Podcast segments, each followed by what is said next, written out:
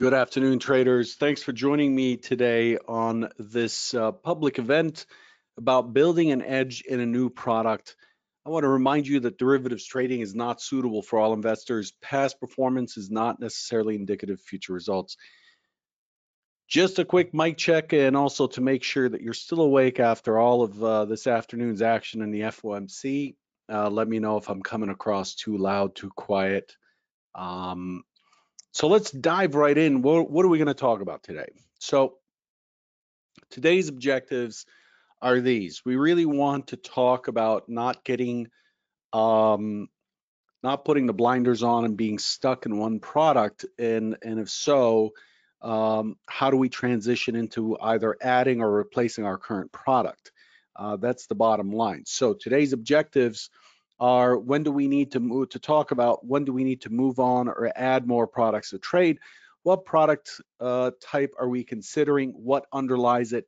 Understanding the key portions of the contract specs that impact the product, developing a feel for movement and tendencies during its prime hours, putting the pieces together, and then let's talk about new products you may not have heard of that are coming to the market, especially for the online trading population. So let's dive right in with when do we need to move on or add more products to trade. First, let's talk about when do we need to move on to other products. Mainly, we move on to other products. In other words, we abandon a product that has worked for us or maybe has not worked for us when a market regime change causes market regimes support certain time frame and approaches. In other words, each market regime is beneficial to different time frames. So there's a period of time when the market regime is beneficial to scalpers, then it's beneficial to swing traders, then it's beneficial to long-term investors, and this can change all the time. Imagine being a bear in the current market. Since 2009, pretty rough going. You get some bleeps of corrections here and there, but overall, it just goes higher and higher and higher. This may lead us to have to change to a different product that we can read a little bit better. Trading our market has become very difficult. As volatility gets sapped out of the market, for example, it may become very difficult to extract profits from the product we have studied and cherished and are used to. We need to keep our head on a swivel, and we need to make sure that we're consistently checking around to see what other products are providing in terms of opportunities. Specifically, our market is failing to provide enough opportunities. So as volatility drops, as a day trader, you know, volatility is a good thing for long-term investing. You don't want your portfolio to have a lot of volatility. You want it to just have minor pullbacks and just continue higher and higher and higher, like we're seeing. But for a day trader, you need a certain amount of volatility, nothing too great. But if the volatility is falling in our product, then we may need to look at other products, and those include other sectors and things like that. The other reason we may move on to other products, in other words, abandon what we're doing today for and starting to include another product, is our capitalization has changed enough that we need to trade something else. Mainly, one, due to the fact that we've become too big for our product. For example, we're doing so well that we're not able to execute any bigger in, say, in a thin product. Let's talk about, for example, RBOB or lumber or even something like the Russell or the NASDAQ. It's too thin for our size. Then we need to start looking at more liquid products. The more common problem is our account size is too small for the product, meaning it's going to be hard for me to trade the S&P minis with $1,000 account, right? And have reasonable risk per trade. So I need to go and trade something else. Luckily, we do have the micros that mimic the minis, but in many cases we do not. You know, if you're someone who normally trades natural gas, you don't have that, or crude or whatever. So these are some of the reasons we need to move to other products. What are the reasons we may want to add more products? We have a plan that works. We need to keep growing. We need more opportunities in a product that is complementary to our plan. For example, maybe I get 5 setups a day in the ES, but I have a lot of capacity. My account size is such that I can make more money by finding 2 to 3 more opportunities in something else, in another product. Call it the Dow or the NASDAQ or something that's complementary to that plan. Ultimately, that's where we want to go. As a big trader, there's a point where we don't want to put on bigger size. We want to take more trades. So initially, we want to add size, add size, add size with consistency. We want to keep everything the same and add more size as our account can sustain it. But it is better to add more products and have more opportunities, creating diversification, reducing the beta in our equity curve and so on. We need to diversify to markets where flow is available while our main product is quiet, right? So I've often had to move to the NASDAQ from the S&P during low volatility or during the summer, or maybe look at crude or something like that as opportunities in the S&P seem to have dried up. What product type are we considering? What underlies these important factors to have? So products and futures come in many flavors. There are many market sectors. So you have indices, grains, softs, meats, energies, treasuries. You have stirs. You have a lot of different varieties of products. So we want to examine what sorts of products we want to participate in, and we have to consider what is underlying them. What underlies? Does anybody not understand when I say what underlies a future product? Does anybody not understand that? Let's get some interactivity going here.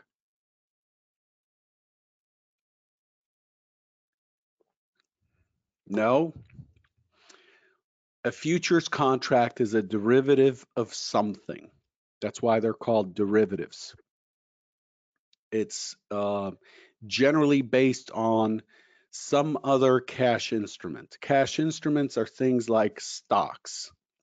They're also called equities.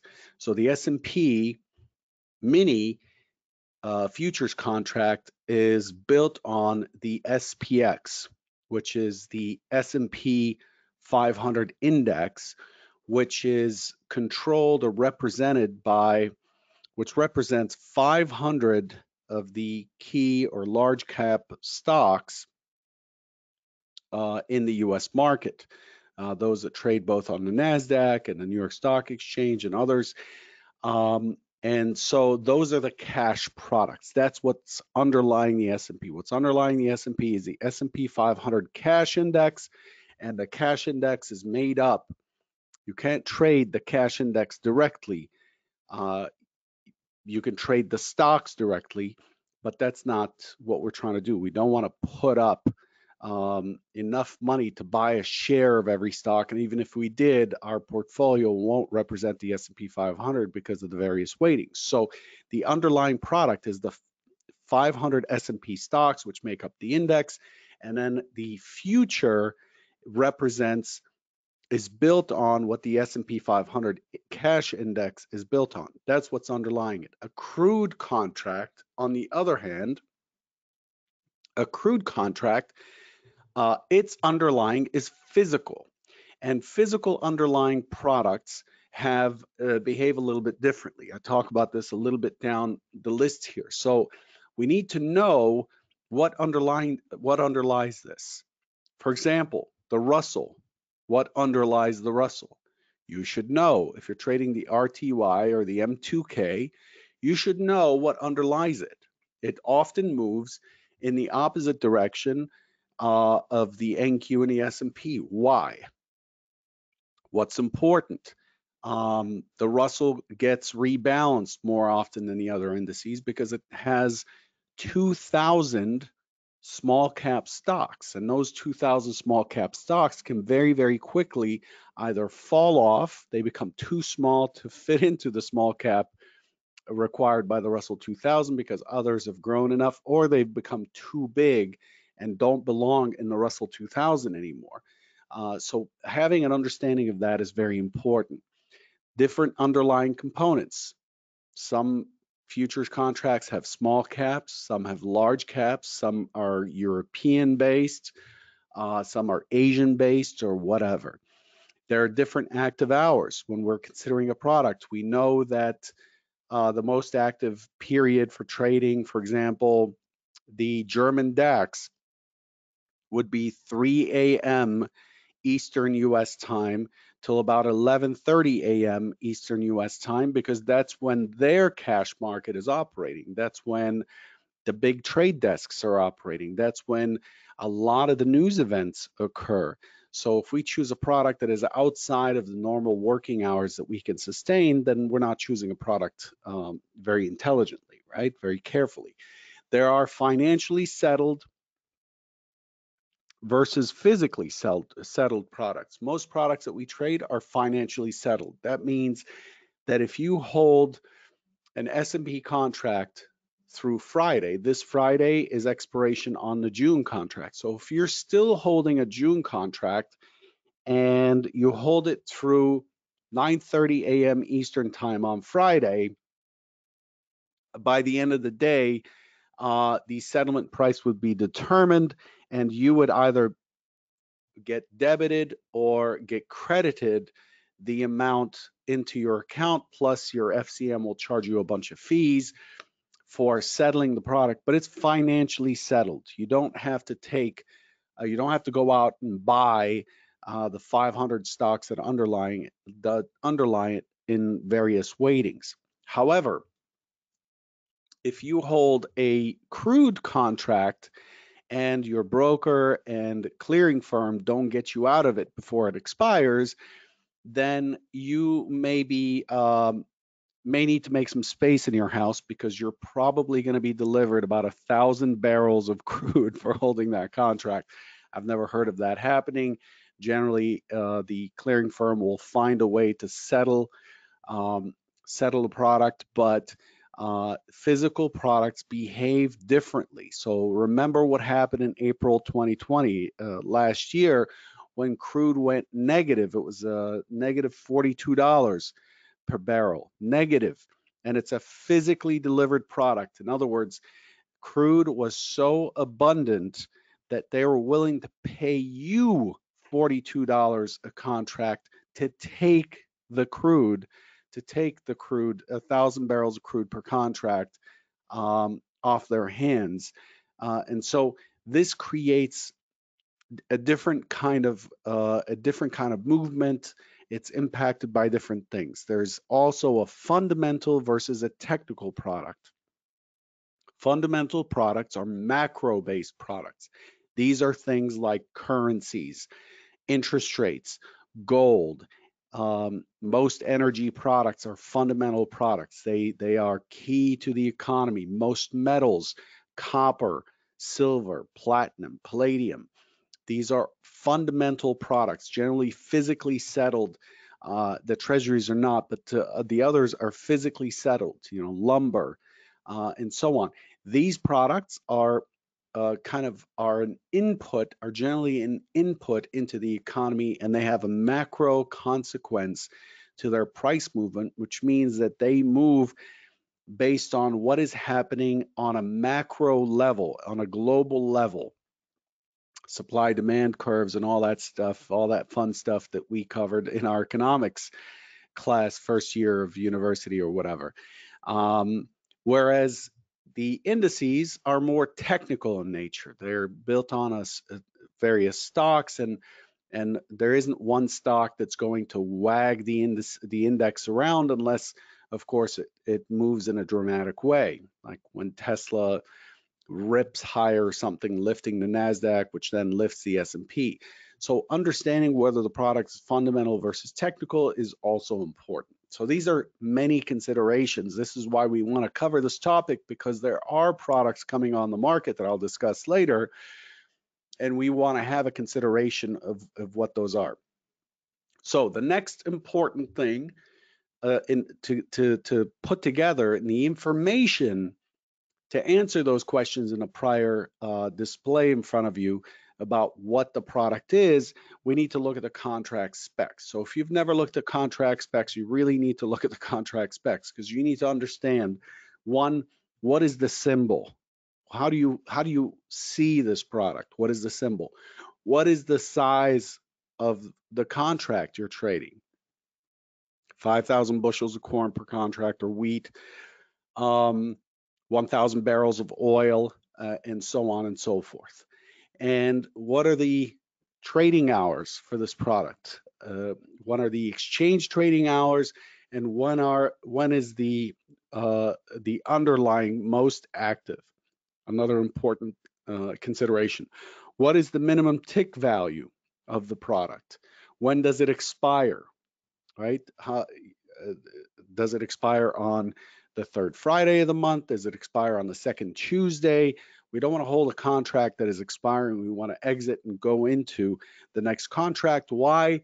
Because at some point right before expiration, there will be no liquidity left, because everybody that trades that product has already moved. So if you're holding a position in, say, natural gas, and it's expiring tomorrow, you may have a heck of a time getting out of that contract at that point. So we need to know, when does it expire exactly, when do we roll, when's the last trading day, and so on.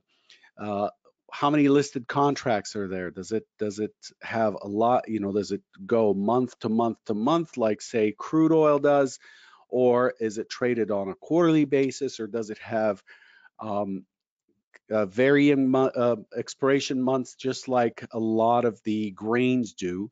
They have varying expiration months because, you know, we have a planting season and a harvesting season and so on and so forth, and they're represented in the futures contract. What type of settlement is it? Is it physical? Is it financial? Very important. What are the price limits? Every product has price limits. A product can go limit up or limit down, and the auction is interrupted. The market is closed, and you may be stuck in a position. We need to know, we need to have an idea of what that is. And of course, margins. We need to understand how big a product are we trading so we can manage our account size and how much money we need to maintain in our account to be able to trade it. Is everybody following along well at this point?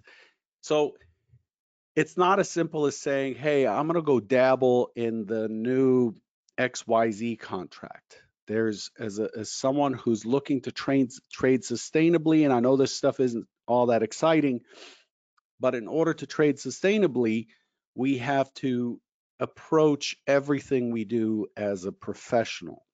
So developing a feel for movement and tendencies during its prime hours is another important factor. So far we've talked about why we'd want to move or add, the kind of products there are in the futures market.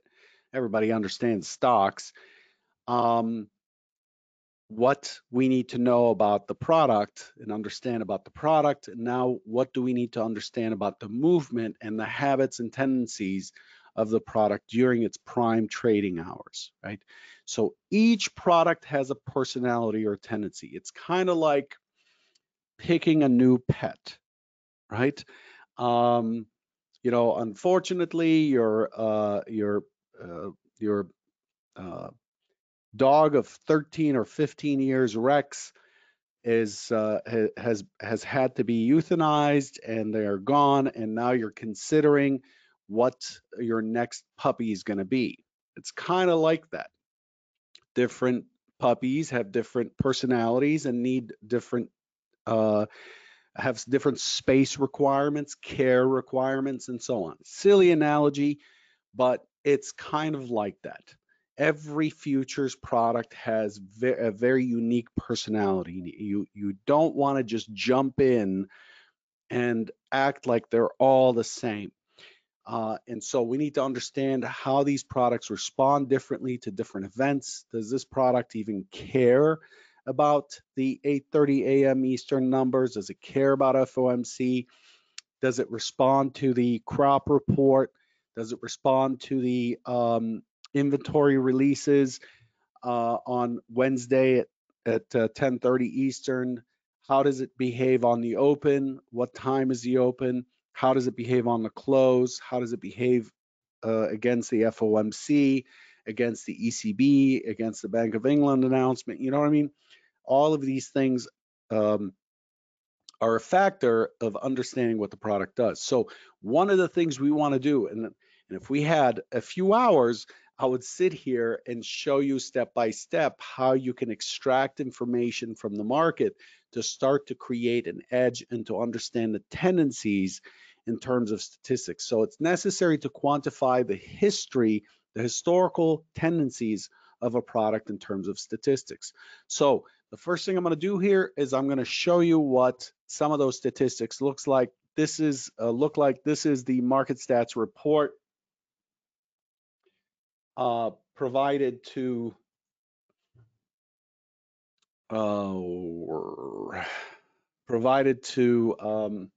members of Convergent. 1 second, trying to find it. Here it is. This is the Market Stat report, which is updated monthly. That's provided to Convergent members for various products. In this case, I pulled the one for crude oil. This report runs from June 4th of this year and goes back 3 full years. So there are 732 sample days. Sample size is okay. The RTH session is defined as 8:30 till 1:30 Central Time, Chicago time. Therefore, the initial balance is defined as 8 a.m. to 9 a.m. Central Time. The statistics don't include holidays. The minimum fluctuation is X. The tick value is Y. The initial margin's this and that. How's it deliverable, or how's it settled, and how often it expires. So those are the contract specs that we talked about. Now let's get into the nuts and bolts of this thing and understand harmonic rotations. Now I've done a lot, and there are videos online talking about harmonic rotations and how important they are. But if you look at the rotational characteristics of crude oil, and you look at what it's saying down here, what is this based on? Right here, it's basically saying on 1 minute rotations, looking at 628 samples over 20 trading sessions. So this is a 20-day look back period, using a bin size of 1 cent, which is the minimum fluctuation. The most common value of rotations is 11 cents. So when crude is going back and forth, back and forth, back and forth, and sideways, it generally fluctuates, it more often than not fluctuates in 11 cent increments. It's 11 ticks. And the first standard deviation, or what we would consider to be normal for an up rotation, would be up till 20 cents, right? So anything above 21 cents is considered outside of what's normal. How do we define normal? Normal is 1 standard deviation from the mode, and it represents 68.2%, or that, again, that's 1 standard deviation. So this is statistics, this is classic statistics. The distribution is not a normal distribution, so we can't take the average. We can't say, oh, well, looking at all of this information, the average rotation is some amount. We don't care about the average, because as you can see here, the distribution of data, it is not Gaussian or normal. So you could see it rises and it goes flat to the right, whereas a Gaussian distribution would very nicely be fat in the middle, and then we could take the average and take the first standard deviation. It will be fine. Most, in my experience, most products in the market do not follow anything that we would consider to be a normal distribution. So what do we get from this report? We get that on a 1 minute rotational basis, crude ebbs and flows in about a 20-cent range, 20 cents. So up or down, it's about 20 cents. Anything up to about 33, 35 cents, depending on whether it's up or down. So let's average that and call it 34 cents. So if we get a rotation that is 35 cents or bigger, we would call that an impulse or a very unusual behavior. This triggers, for me, this gets my attention and it triggers a potential trade setup. In other words, in that situation, when we have a 1 minute rotation of 35 cents or better, it's acting unusually.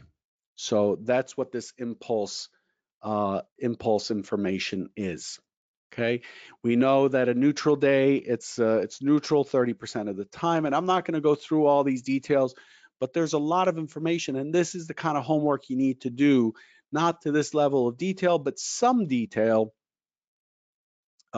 This is the kind of homework you need to do to understand how it generally behaves. We want to see things like very, very low statistics, the orange or red statistics, and the very blue statistics. These tell us there's a slight edge here. For example, if crude opens below the prior day's low, okay, the prior day's low, then it is very unlikely to close the prior session's close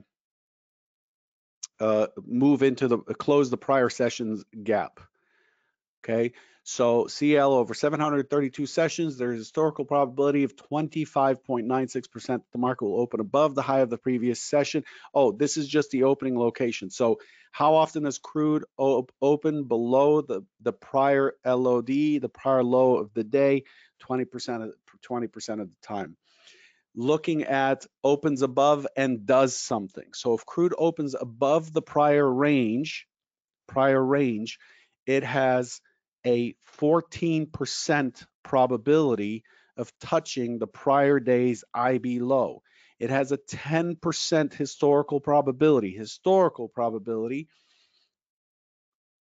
of touching the prior day's low of day, right? So this is extremely important depending on where the crude opens. If it opens within the previous range, it has a pretty decent probability of doing a lot, right? Touching this, touching that. So you can see it fluctuates between 45, 42, and 70%. If it opens below the previous day's range, it has a very low probability of touching the prior day's high of day, 8.84%. In other words, said differently, if we open below the if crude had opened below the prior day's low, it has a 91.16% historical probability of touching the prior day's high of day, right? So can we create an edge around that? Yes, it's very possible. So this goes on and on, overnight versus day session, initial balance, so on and so forth. So this is where we start to look at, and excuse me one second. This is where we start to look at the tendencies. The tendencies are what then we convert into a trading plan.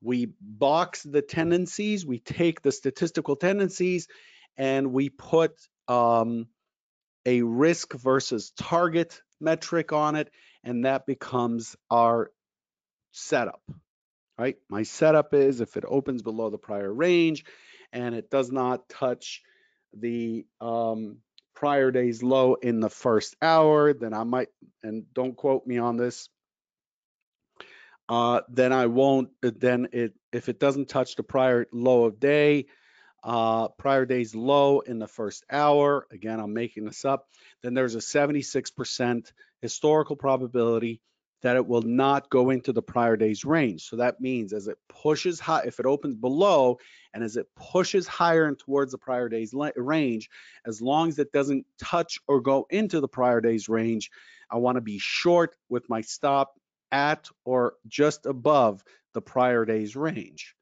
right? And I have, again, I'm not stating that this is an actual statistic, it's a hypothetical. Then I know that one of my setups is if it opens below, I'm gonna look for an entry as close to the prior day's range low as possible with a stop right at that price, and my target will be the open, and my target will be some level below, also leaning on that market statistics report. Very important stuff, right? So understanding those tendencies is a part of this. Developing a feel for movement and tendencies during its prime hours. So once we have an idea of what to expect quantitatively, we need to go and develop a feel, which most people don't talk about, right? You want to talk about how does it move? What is the velocity? How quickly does it move down versus up? Is it a product that generally churns? Like when I used to trade the euro currency, it tended to trend in a very, very churny way. Like it's very chug, chug, chug. It's tended to be trendy in its behavior. You only observe that by watching it a long time. So one of the quickest ways to do that is to have market replays. I cannot overemphasize how important it is to do replays. If you're someone who's struggling with trading and you are not doing market replays, then you're not doing your homework. You're not doing the work. And replays could be automatic. You know, you go back to a certain period, to the beginning of the day, and you play it back at 4 times speed or 2 times speed or 16 times speed, and you watch how it behaves. Or it could be bar by bar replays, which was my preference. You click and you see what every single bar. Doing that is, if you walk away with anything during this conversation, it is that you should do this. Bar by bar replays, automatic replays, preferences bar by bar. If you're having a bad day, stop trading. Don't hit your limit. Don't move your stops. Don't stake more on a trade. Instead, turn on your replay engine, whatever your platform is, and go and start replaying the day. This is the most valuable way to spend your time.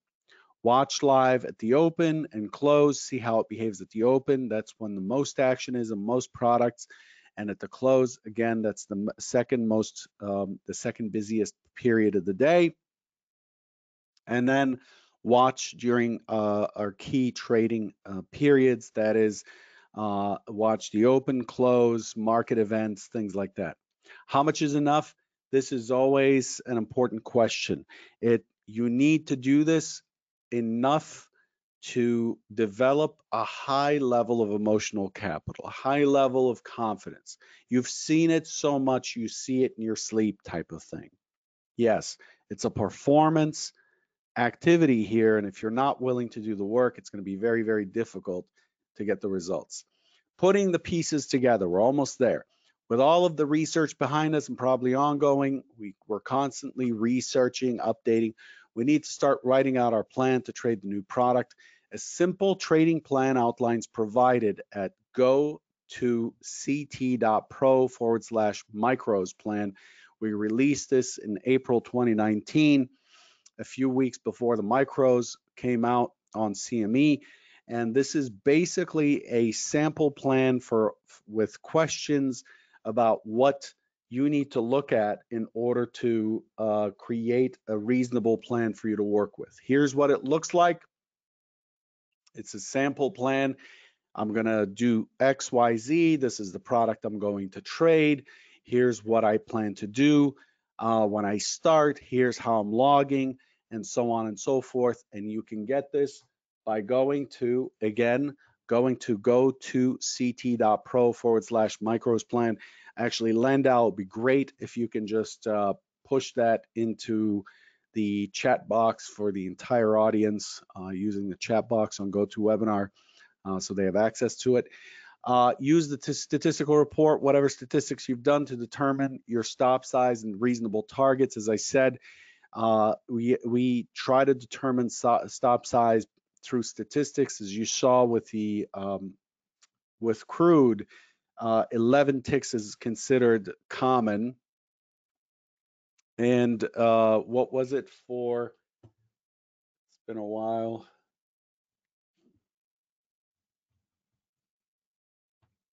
Twenty ticks. So you almost, if you're trading off of a 1 minute chart, you almost need, for structured setups, you need 20 ticks. If you need 20 ticks for a stop, then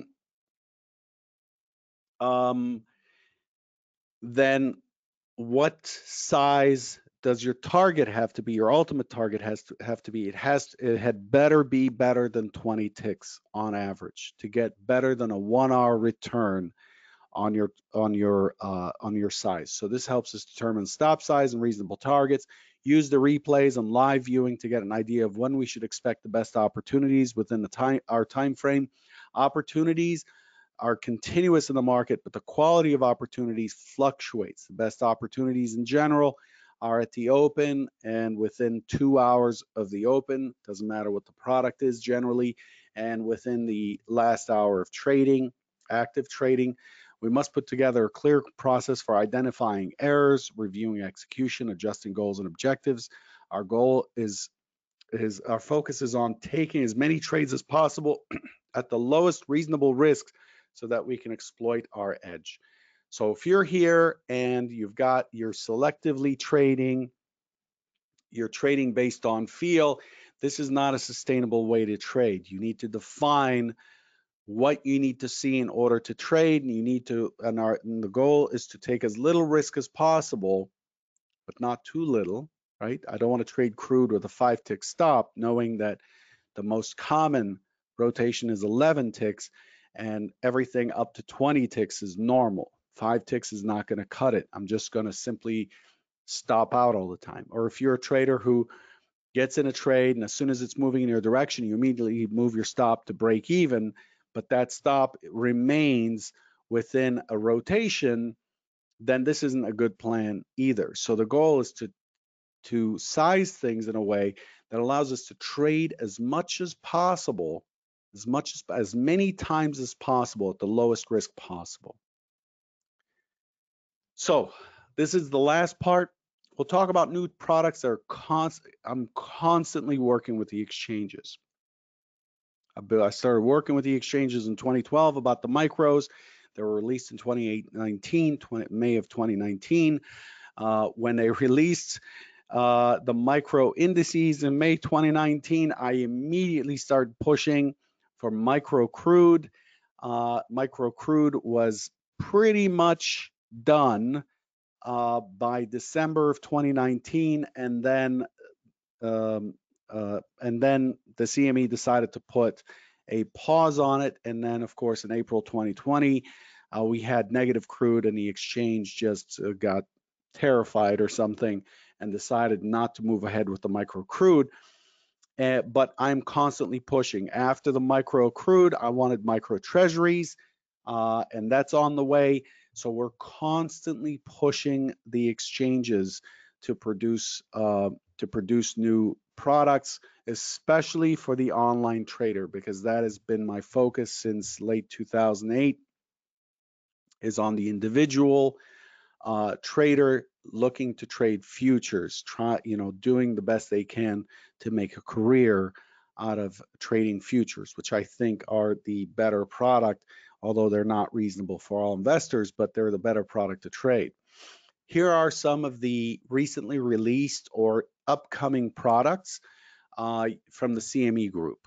So the CME group, they released the micro Bitcoin futures, but you already know about this, I'm sure. The contract size is 1/10 of a Bitcoin.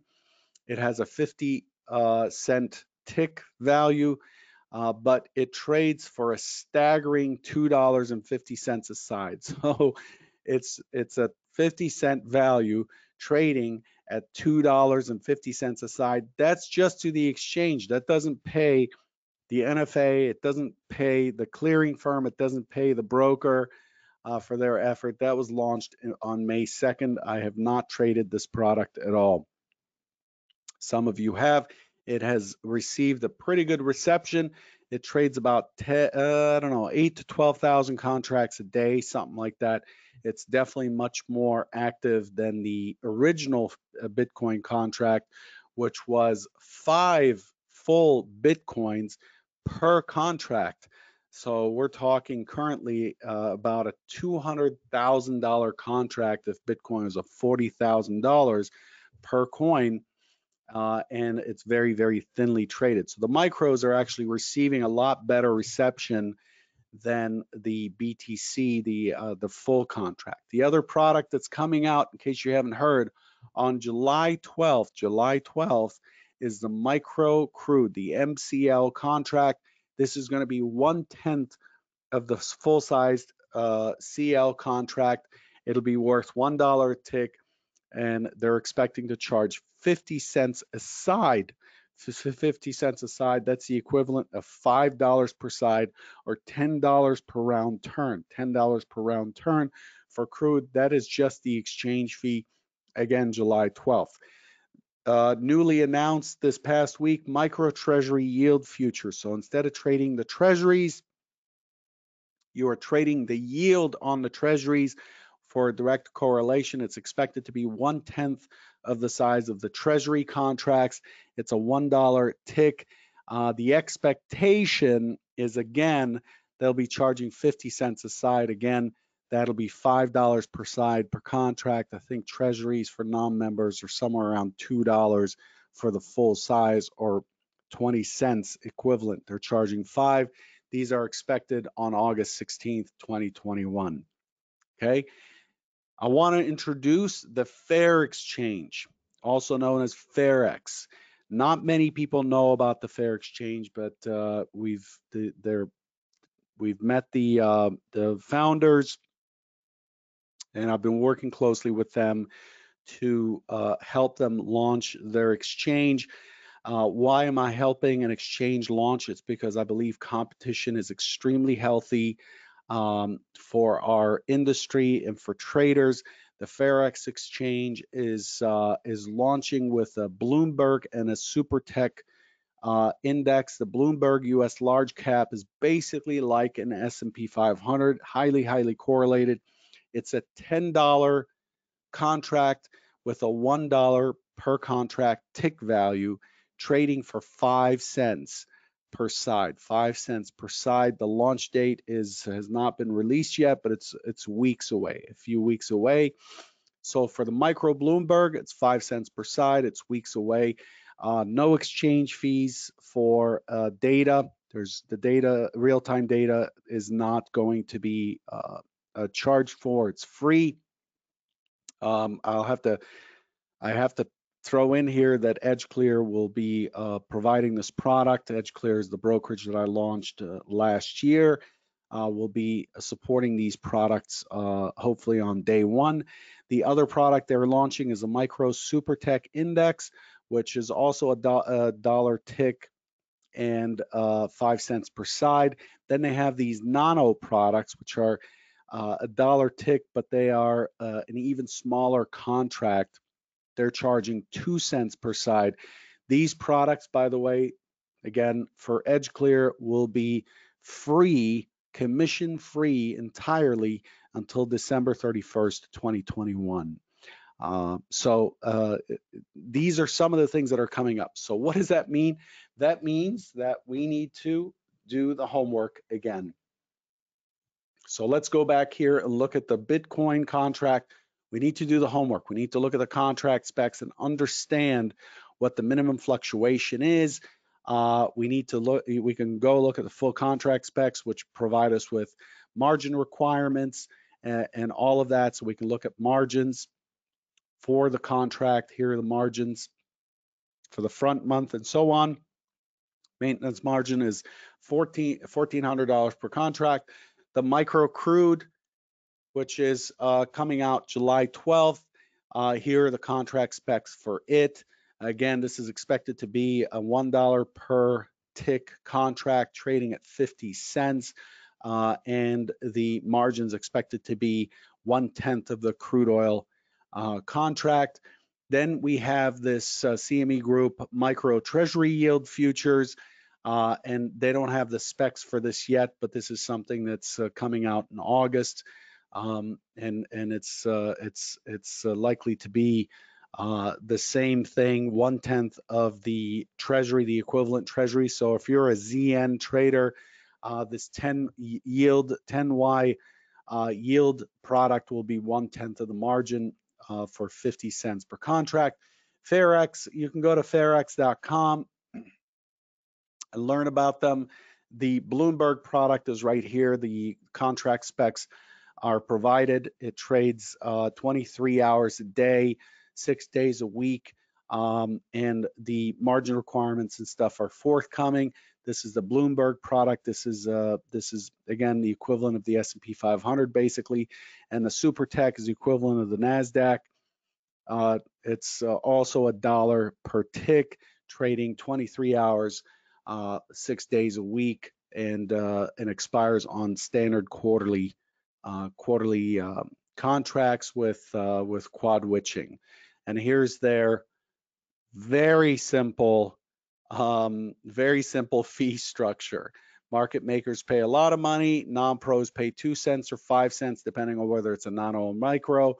Professionals, institutional type traders pay the higher rates. It's the opposite on the CME. The CME has the individual non-pro pay non-member fees, and then the pros buy memberships like I have and trade at lower prices.